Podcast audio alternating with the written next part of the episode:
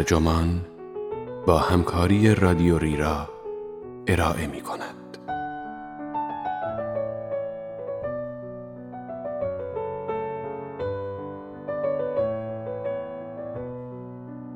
همه می‌پرسند اما هیچ کس نمی‌داند پرسیدن یعنی چه این عنوان یادداشتی است به قلم لانی واتسون که در آگوست 2018 در وبسایت فیلاسفرز مگزین منتشر شده و ترجمان آن را در آذر 1397 با ترجمه محمد ابراهیم باست منتشر کرده است. من مهدی سفری هستم.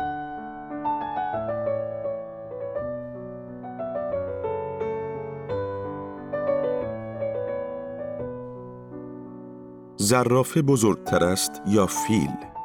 چرا قیافه هم زشتر شده؟ تا به حال کسی عاشقت شده؟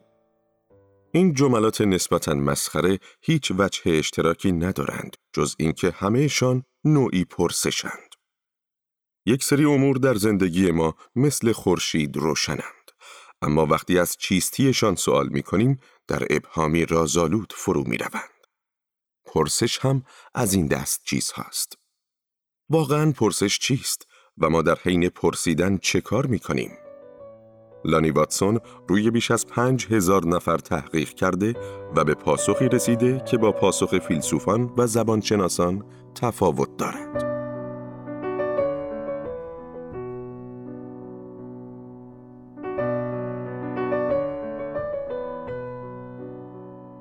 آخرین سوالی که پرسیدید چه بوده؟ چند لحظه سعی کنید به خاطر بیاورید. شاید در مکالمه با یک دوست یا همکار بوده است. شاید از غریبه ای در یک کافه یا مغازه. شاید جستجویی در گوگل کرده اید یا با خودتان گفته اید مقاله بعدی که باید در ترجمان بشنوم چیست؟ آیا می توانید دقیقاً به خاطر بیاورید که چه پرسیده اید؟ از چه کسی یا چطور آن را پرسیده اید؟ به یاد آوردن آخرین سوالی که پرسیده اید شاید سختتر از آنی باشد که به نظر می رسد. همه پرسش می کنند ولی ما همیشه توجه نمی کنیم که چه زمانی، کجا، از چه کسی یا چه چیزی را می پرسیم. عجیب هم نیست. پرسش ها جزئی همیشه حاضر در زندگی روزمره بسیار پیشتر از آن که بتوانیم به خاطر بیاوریم پرسیدن آنها را شروع کرده ایم و در سراسر زندگی ما نیز به این کار ادامه می دهیم. اغلب نیز بدون آنکه آگاهانه درباره این کار تأمل کنیم. ولی اینکه نمی توانید به راحتی آخرین پرسشی که کرده اید را به یاد بیاورید تنها به دلیل حضور دائمی پرسش ها نیست. برای این کار باید همچنین مشخص کنید که معنای پرسش واقعا چیست. آیا تایپ کردن چیزی در گوگل واقعا پرسش به حساب می آید؟ اینکه با خودتان فکر کنید مقاله بعدیتان برای شنیدن در ترجمان چه باید باشد پرسش است؟ آیا اولین جمله این مقاله یک پرسش است؟ اگر پاسخ شما به هر کدام از این پرسش ها بله یا خیر محکم است، از چه معیاری برای تصمیم گیری استفاده کرده اید؟ پرسش واقعا یعنی چه؟ شاید عجیب باشد که فیلسوفان در طول تاریخ وقت چندانی صرف پاسخ دادن به این پرسش نکرده اند. در واقع افراد اندکی آن را سراحتا پرسیده اند. سقرات را در نظر بگیرید. بر پایه روایتی که در محاورات افلاتون در اختیار داریم، سقرات مردی بود که زندگیش را وقف پرسیدن کرد. شاید یکی از شناخته شده ترین و کثیر ترین جملات در فلسفه غرب آن گفته رسای سقرات است در محاکمه ای که طی آن دادگاه آتن او را به مرگ محکوم کرد. او گفت زندگی بدون پرسشگری ارزش زیستن ندارد. به نظر می رسد سقرات می خواسته بالاترین فداکاری را برای دفاع از زندگی سرشار از تحقیق فلسفی انجام دهد. تحقیقی که با روش پرسشگری انجام می شد و اغلب با نام روش سقراطی از آن یاد می کنند. ولی هیچ جا در محاورات نمی بینیم که سقرات در پی آشکار ساختن ماهیت خود پرسش ها باشد و فقط هم او نیست. در بخش بزرگی از تاریخ فلسفه توجه ناچیزی به ماهیت، نقش یا ارزش پرسش ها شده است. تنها در چند دهه اخیر است که برخی از فیلسوفان سراحتا این پرسش را مطرح کرده اند و در یافتن پاسخ آن کوشیدند که پرسش یعنی چه؟ این فیلسوفان درگیر نگاه به پرسش ها به مسابه اجزایی از منطق و زبان بودند. اگر چند اثر برگزیده را بخواهیم معرفی کنیم، بدین قرار خواهند بود. منطق پرسش ها و پاسخ ها نوشته نوئل بلنب و تامس استیل. نحو و معناشناسی پرسش ها نوشته لاوری کارتونن. معناشناسی جملات استفهامی نوشته جاناتان گینزبورگ و الگوی تحقیق استفهامی نوشته جاکو هینتیکا. خود این عنوانها تأکیدی روشن بر تحلیل منطقی و زبانشناختی پرسش ها را نشان می دهد و همانطور که گینزبورگ اشاره می کند همه کمابیش بر یک چیز اتفاق نظر دارند. اینکه پرسش یکی از ویژگی های گزاره هاست ویژگی که مشخص می کند پاسخی جامع چه باید باشد به عبارت دیگر پرسش ها اغلب به عنوان بیان های زبان شناختی مطالعه شدهاند بیشتر شبیه به گزاره ها و عمدتا بر حسب پاسخ هایشان تعریف شدهاند اما آیا کل ماجرای پرسش ها همین است؟ به نظرم چیزهای دیگری هم هست دوباره آخرین سوالی که پرسیده اید را در نظر بگیرید. چه فرقی دارد با سایر چیزهایی که گفته اید یا اندیشیده اید یا انجام داده اید؟ آیا برای این انتخابش کرده اید که ویژگی منطقی یا زبانشناختی خاصی داشته است؟ فارغ از ارزشمند بودن تحلیل زبانشناختی، مطالعه پرسش ها صرفاً از این منظر نمی‌تواند کل داستان را برای ما روشن کند. با در نظر داشتن این مطالب من پیمایشی را طی چند سال گذشته اجرا کرده ام با این هدف که فهم شهودی تری از پرسش ها فراهم بیاورم. در این پیمایش که تا اینجا 5500 پاسخ دریافت کرده است، از شرکت کنندگان خواسته می شود تا ده سناریو را که بر پایه یک روز از زندگی معلمی به نام سارا طراحی شده اند بخوانند. از شرکت کنندگان خواسته می شود تا تصمیم بگیرند آیا پرسشی در هر یک از این سناریوها وجود دارد یا نه. نتایج پیمایش چیز جالبی درباره فهم روزمره ما از پرسش ها آشکار می کند. به ویژه وقتی آن را با تحلیل فلسفی فیلسوفان منطق و زبان مقایسه کنیم. این پیمایش درباره پرسش ها به ما چه می گوید؟ این سناریو را در نظر بگیرید. یکی از همکاران سارا با معلم دیگری درباره درسی راجع به کشورهای جهان صحبت می کند. در حین بحث سارا متوجه می شود که نمی‌داند چه تعداد کشور داریم. او که دانستن مطلب برایش جالب است، وارد بحث می شود و می گوید چند تا کشور داریم. همکارانش با ارقام متفاوتی پاسخ می دهند. در این سناریو آیا پرسشی وجود داشت؟ 95 درصد از شرکت کنندگان تا اینجا گفتهاند بله پرسشی وجود دارد. تنها 3 درصد گفتند خیر و دو درصد باقی مانده هم مطمئن نبودند. برداشت ها تا حد ممکن سریح هستند. سناریو حاوی یک پرسش است. به نظرم این نتیجه است که انتظارش را داریم. به نظر می رسد که این مورد کاملا روشن است. در واقع به نظرم جالب است که سه درصد از پاسخ دهندگان در مجموع 133 نفر گفتند که در این سناریو هیچ پرسشی وجود ندارد. ولی توجه کنید که تا همینجا ما چیز جالبی از این نتیجه یاد گرفته ایم. سارا به رغم تلاشش پاسخی قاطع دریافت نمی کند بلکه پاسخهای متفاوتی می گیرد. با این حال داوری بسیاری از ما این است که او پرسشی را پرسیده است. بنابراین از نظر شهودی لزومی ندارد که پرسش حتما منتهی به پاسخی قاطع شود تا آن را پرسش به حساب آوریم. بر این پایه می توان پرسید آیا پرسش ها باید پاسخی درست داشته باشند؟ به هر حال راه های زیادی هست که بتوانیم تعیین کنیم چند تا کشور داریم. یا کمی مجادله آمیزتر آیا پرسش ها باید اصلا پاسخی داشته باشند؟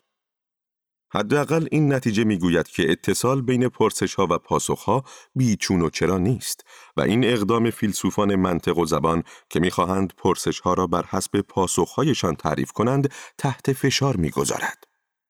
اصلا به نظر می رسد که پرسش ها مستقل از پاسخهایشان پرسش به حساب بیایند. سناریوی دوم را در نظر بگیرید.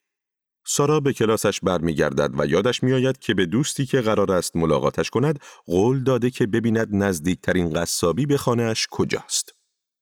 سارا که خودش گیاه‌خوار است علاقه ای به این کار ندارد اما به هر حال در گوگل قصابی های محلی ادینبرو را تایپ می کند و اطلاعات به دست آمده را می نویسد. آیا در این سناریو پرسشی وجود داشت؟ 72 درصد از شرکت کنندگان تا اینجا گفتند بله. 21 درصد گفتند خیر و 7 درصد باقی مانده مطمئن نبودند. این هم چیز جالبی به ما می‌گوید. سارا از شکل استفهامی استاندارد در جستجویش استفاده نمی کند، فقط تایپ می کند قصابی های محلی ادینبرو. با این حال قضاوت اکثر ما این است که او پرسشی دارد. پس از نظر شهودی یک پرسش حتی وقتی نوشته می شود لزوما نباید به شکل استفهامی باشد تا پرسش به حساب بیاید. این مشاهده فشار بیشتری بر تحلیل پرسش ها صرفاً بر حسب ویژگی های سوری آنها تحمیل می کند و مجددا نشان می دهد که فهم روزمره از پرسش ها در مقایسه با آنچه تا کنون در برخوردهای فلسفی سوری تشخیص داده شده است چیزهای بیشتری برای گفتن دارد. ضمناً جستجوی سارا در گوگل علاوه بر اینکه فاقد ساختار سوری است علامت سوال هم ندارد. این کاملا طبیعی است.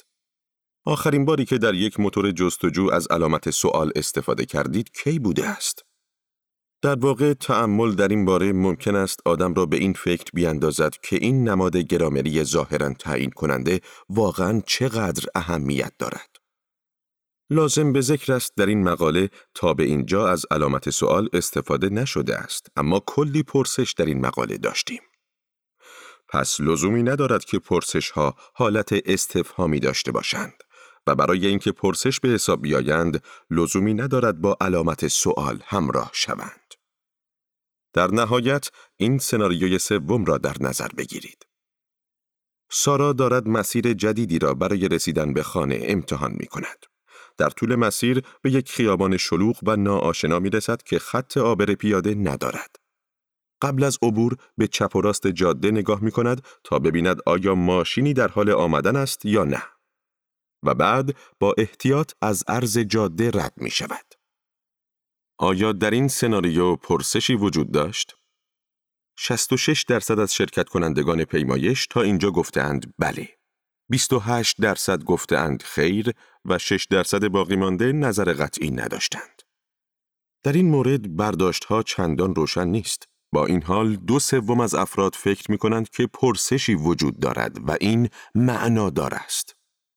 همین مسئله سومین نکته جالب را به ما نشان می دهد. پرسش ها لزوما نباید در قالب کلمات بیان شوند تا پرسش به حساب بیایند. سارا از هیچ بیان مکتوب یا شفاهی استفاده نمی کند بلکه عملی آشنا و غیر زبانی انجام می دهد. به چپ و راست خیابان نگاه می کند.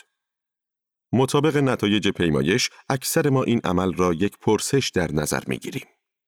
این یافته موجب می شود مطالعه پرسش ها صرفاً در قالب بیان های زبانی باز هم بیشتر مورد تردید قرار بگیرد. در واقع نتایج پیمایش گویای این است که لزومی ندارد پرسش ها پاسخی مشخص داشته باشند. لزومی ندارد که حالت استفهامی داشته باشند. لزومی ندارد که علامت سوال داشته باشند و لزومی ندارد که در قالب کلمات بیان شوند. وقتی همه اینها را با هم در نظر می گیریم چیز جالبی آشکار می شود. اینکه فهم روزمره ما از پرسش ها بسیار آسان گیرانه است. چیزهایی که ما پرسش به حساب می آوریم بسیار فراترند از آنی که ابتدا تصور می کنیم و یقینا بیشتر از آنی هستند که برخورد فلسفی سوری با پرسش ها مجاز می داند. به نظرم دلیل خوبی داریم که این نتیجه گیری را جدی بگیریم. به ویژه به این دلیل که داریم مفهومی را تحلیل می کنیم که هم آشناست و هم جهان شمول. داشتن تحلیلی که روشن کند ما واقعا چطور از این مفهوم در زندگی روزمره خود استفاده می کنیم نه تنها مقتضی است بلکه به نظر من اهمیتی محوری در فهم چیستی پرسش دارد. ورای معنای سوری که در آن هر گفته یا جمله استفهامی می تواند پرسش به حساب آید به معنایی کاملا روشن پرسش بیشتر از نوعی بیان زبان شناختی سوری است. این مطلب در پیمایش نمودار شده است و تصور می کنم که با شهود ما نیز مطابقت خوبی داشته باشد. اگر می خواهیم چیستی پرسش ها را بفهمیم، باید به ورای نقش آنها به عنوان بخشی از زبان نظر کنیم و آنها را جزئی از شیوه اندیشه و کنش خودمان ببینیم.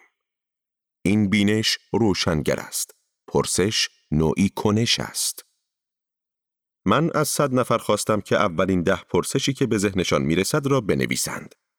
به استثنای چطوری هیچ یک از هزار پاسخی که به دست آوردم یکسان نبودند. چطوری چهار بار تکرار شده بود. طیف پرسش ها از آیا عاشق من هستی تا پول نقد می‌خواهی بود و شاهکارهایی مثل آیا زشتر شدم، آیا زرافه از فیل بزرگتر است و یک بسته پنیر را چقدر می شود نگه داشت نیز در بین آنها یافت می شد. به همه اینها بیافزایید پرسش هایی را که امروز پرسیده اید و همه پرسش هایی که در این مقاله بودند. چه چیزی این گروه متکسر را وحدت می بخشد اگر چون این وحدتی اصلا وجود داشته باشد؟ این اساساً همان چیزی است که داشتیم میپرسیدیم. برای پاسخ دادن به این پرسش پیشنهادم این است که به تبیینی کارکردی توجه کنیم. یعنی به جای تمرکز بر صورت پرسش به عنوان یک بیان زبان شناختی و در نتیجه رسیدن به یک تبیین سوری باید بر کارکرد پرسش تمرکز کنیم. پرسش چه کار می کند؟ ما با پرسش ها چه کار می کنیم؟ قطعا به شیوه های مختلفی می توان به این پرسش ها پاسخ گفت. ما به دلایل بسیار متفاوتی از پرسش ها استفاده می کنیم. برای فهمیدن امور، برای برقرار کردن ارتباط، برای نشان دادن اینکه نگران هستیم، برای اظهار خودمان، برای معرفی دیگران، برای بحث کردن، برای الهام بخشیدن، برای وارد شدن به گپهای مختصر، گاهی فقط برای شنیده شدن. پرسش ها به ما کمک می کنند تا به همه این اهداف برسیم و خیلی اهداف دیگر. به این معنا پرسش مثل ابزاری است که چندین مصرف دارد و مانند هر ابزاری یک کارکرد اصلی و معرف نیز دارد. تعریف یک چیز بر حسب کارکردش رهیافتی آشنا در رشته های علمی و فلسفی است برای مثال زیست شناسان نوعا قلب را بر اساس کارکردش در پمپاژ خون در بدن تعریف می کنند. در فلسفه ذهن نیز کارکردگرایان از همین ره یافت برای مطالعه ذهن دفاع می کنند. ادوارد کریگ معرفت شناس انگلیسی همین ره یافت را در کتاب تأثیرگذارش با عنوان شناخت و حالت طبیعت پیش برده است. کریگ تحلیلش از شناخت را با تصور جامعه ای آغاز می کند که در آن مفهوم شناخت هنوز وجود ندارد و می‌پرسد در این صورت چرا چون این جامعه ای باید این مفهوم را ایجاد کند و این مفهوم چه کار کردی می تواند داشته باشد. کریگ می‌گوید یک دغدغه اصلی اعضای هر جامعه ای داشتن اطلاعات دقیقی است که به آنان امکان دهد در مورد آنچه باید در یک موقعیت مشخص انجام دهند تصمیماتی آگاهانه بگیرند. چنان که او می‌گوید اگر من فکر کنم یک ببر دارد من را تعقیب می کند تشخیص کسی که اطلاعات دقیقی درباره محل ببر داشته باشد مزیت عظیمی برای من خواهد بود. کریگ می‌گوید بنابراین کارکرد مفهوم شناخت تشخیص دادن افراد مطلع است. کسانی که اطلاعات دقیق دارند و به نحوی قابل اعتماد آن اطلاعات را با دیگران در میان می‌گذارند. برای تعیین کارکرد پرسش ها نیز می توانیم پرسش فرضی مشابهی را مطرح کنیم. چرا در جامعه ای که در آن هنوز پرسشی وجود ندارد، پرسش ها ظاهر می شوند و چه کار کردی می توانند داشته باشند؟ اگر یکی از دغدغه های اصلی اعضای هر جامعه ای داشتن اطلاعات دقیق باشد، آنگاه باید انتظار داشته باشیم که اعضای آن جامعه شیوه هایی کارآمد برای یافتن اطلاعات ایجاد کنند. یافتن اطلاعات برای موفقیت آن جامعه ضروری خواهد بود. برای مثال خوب نیست که بفهمیم فردریک اطلاعاتی درباره محل ببر دارد ولی راهی برای دست یافتن به این اطلاعات نداشته باشیم. توانایی دستیابی به اطلاعات دقیق و مرتبط برای گرفتن تصمیم‌های درست درباره نحوه کنش ما ضروری است و یافتن اطلاعات نیازمند نوعی کار است. اینجاست که پرسش کردن با به انجام رساندن دقیقا همین کار کرد وارد صحنه می شود. پرسش کردن وسیله ای مهم برای یافتن اطلاعاتی است که ما برای تصمیم گرفتن درباره نحوه کنش خودمان به آنها نیاز داریم.